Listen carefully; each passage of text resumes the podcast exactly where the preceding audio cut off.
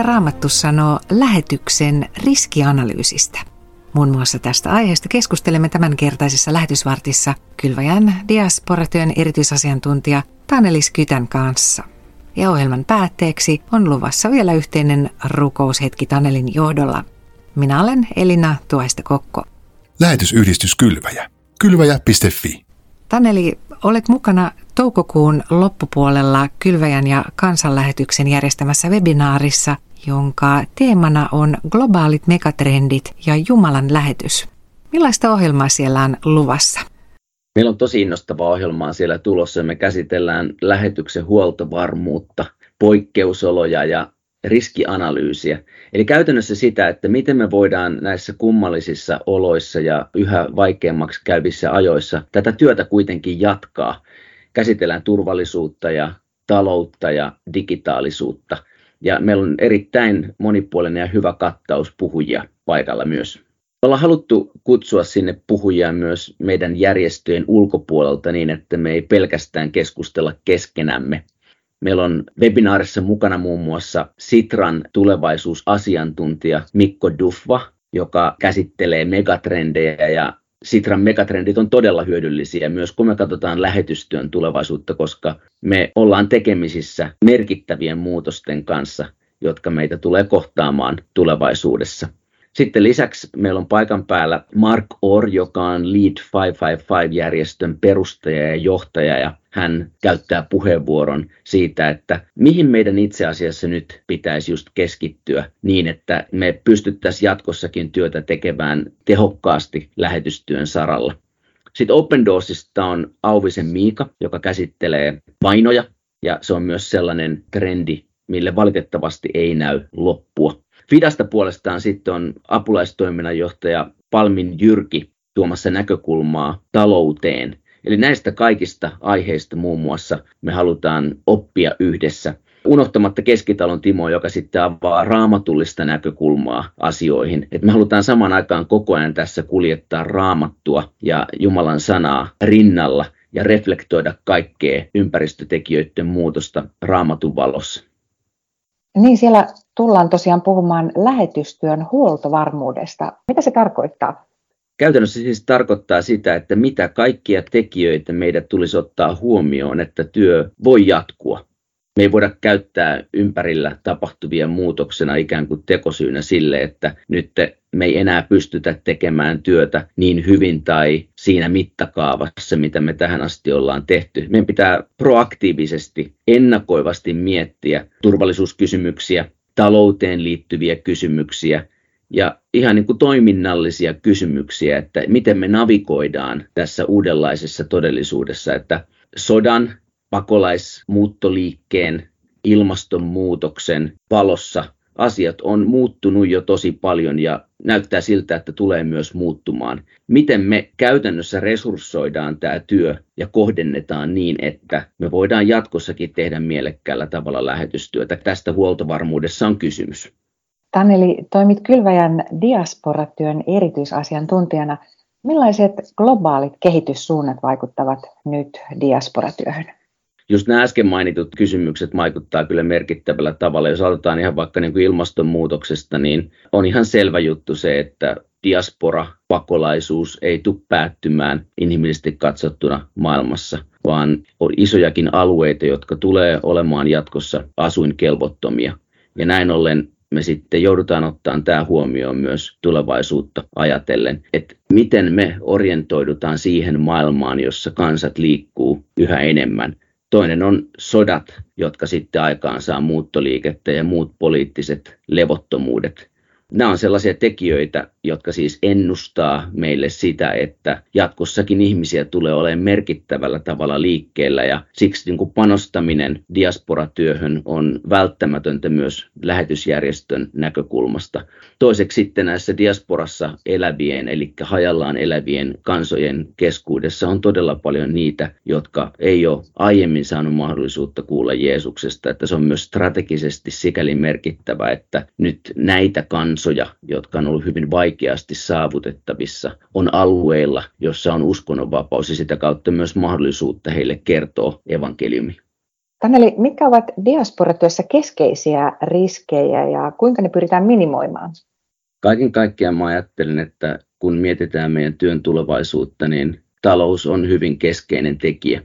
Meillä on yhä suurempi mahdollisuus saavuttaa saavuttamattomia kansoja ja tietyssä mielessä se on helpompaa kuin aikaisemmin, koska näistä vaikeasti saavutetuista ihmisryhmistä on yhä enemmän edustajia meidän keskuudessa sekä täällä kotimaassa että Euroopassa.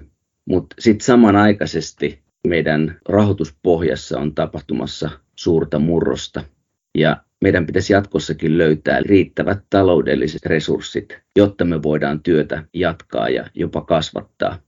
Ja tämä on semmoinen yhtälö, mikä meidän pitäisi yrittää tavalla tai toisella ratkaista.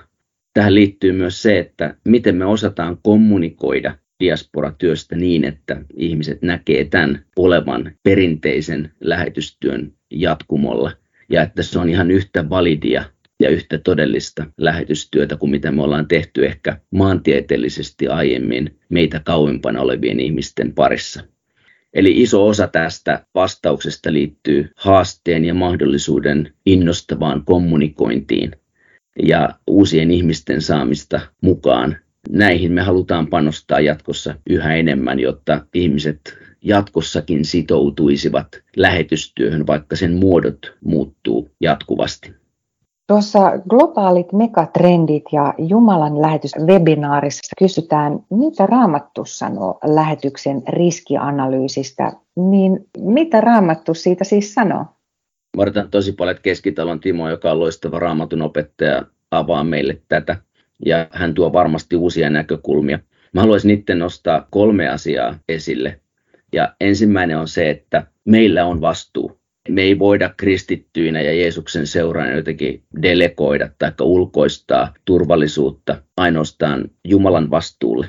Yksi raamatun kohta, joka tästä puhuu, on psalmi 127. Jos Herra ei taloa rakenna, turhaan näkevät rakentajat vaivaa. Jos Herra ei kaupunkia vartioi, turhaan vartija valvoo.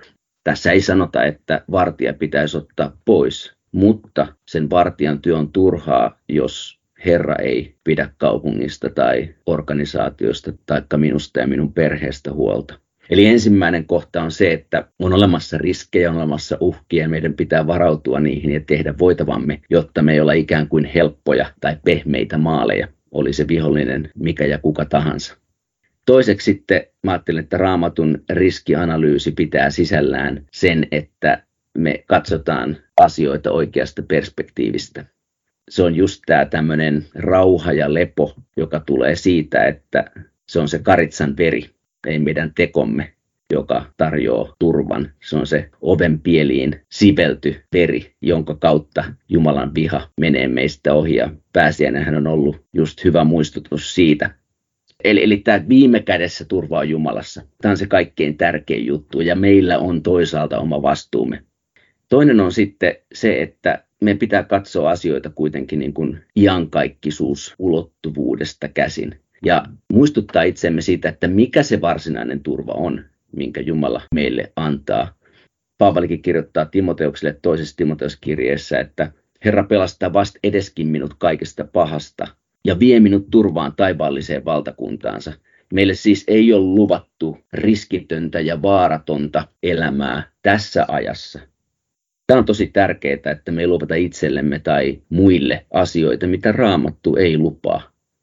Osallistuminen Jumalan työhön tässä maailmassa pitää sisällänsä omat riskinsä, mutta se on mielekästä. Miten mä sitten niin kuin ravitsen itseen, jotta tämä perspektiivi ja aikajänne säilyy kirkkaana mielessä, niin mä ajattelin, että se on ihan siinä, että meillä on hyvät juuret ja me saadaan ammennettua Jumalan sanasta ja lupauksista ja me säilytään elossa, oli kuivuus millainen tahansa tai oli minkä tahansa kaltaisia myrskyjä. Ja molempia on ihan ilmastonmuutoksenkin myötä luvassa ja samoin hengellisesti. Mulle tosi tärkeä raamatun kohta on Hosea 14, jossa sanotaan lupauksena näin Israelille, mutta mä ajattelen, että me voidaan omistaa tämä lupaus myös itsellemme ja virvoitan Israelin kuin aamukaste ja niin se kukoistaa kuin lilja ja tunkee juurensa maahan kuin Libanonin seetri. Sen versot leveävät, se kasvaa kauniiksi kuin olivipuu. se tuoksuu kuin Libanonin seetri. Olennaista tässä on se, että Libanonin seetri on siis puu, jolla on kuusi kertaa pidemmät juuret kuin se maanpäällinen osa.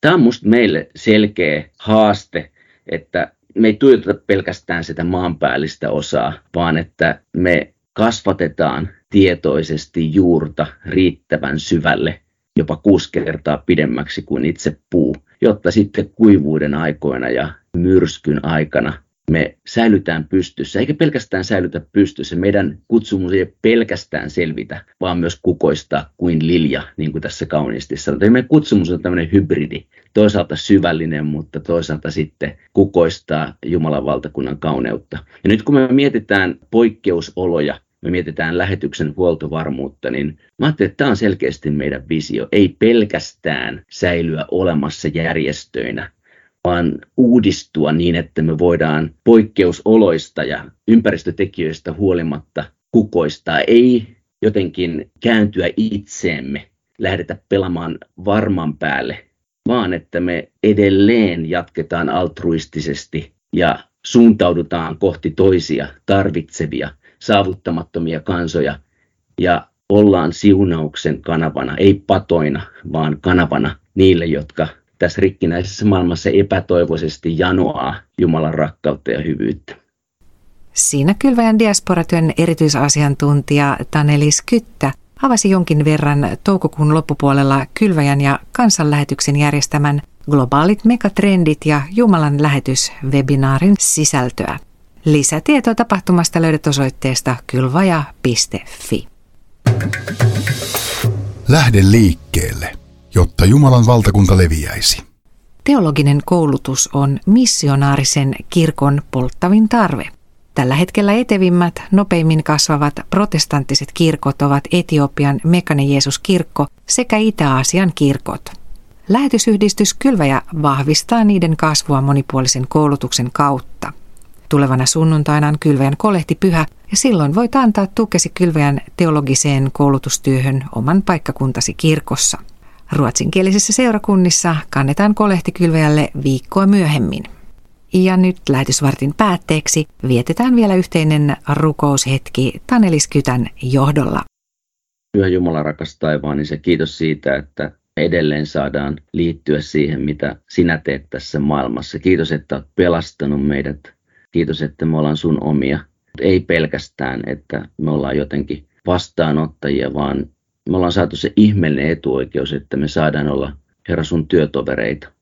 Me halutaan, Herra, sellaista rohkeutta, että me uskalletaan katsoa tätä maailmaa ja sen mullistuksia silmästä silmään, ottaa muutokset ja uhat todesta, kaunistelematta niitä ja samaan aikaan, Herra, menettämättä toivoa. Siihen me tarvitaan sun pyhää henkeä epätoivoisesti, kun myös, jotta meillä olisi viisaus toimia järkevällä tavalla tässä uudenlaisessa todellisuudessa, joka haastaa meitä niin monella tavalla. Herra, anna meille ymmärrys, miten jatkaa työtä, miten toimia kanavana sun siunauksille patoamatta kaikkea hyvää itsellemme.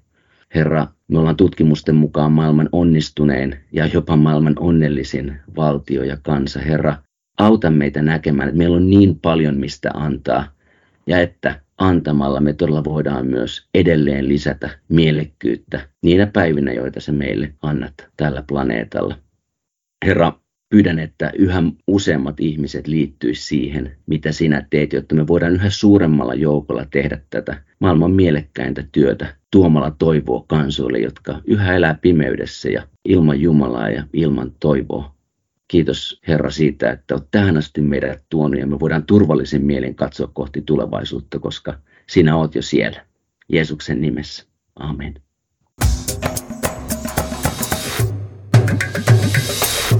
Kylvaja.fi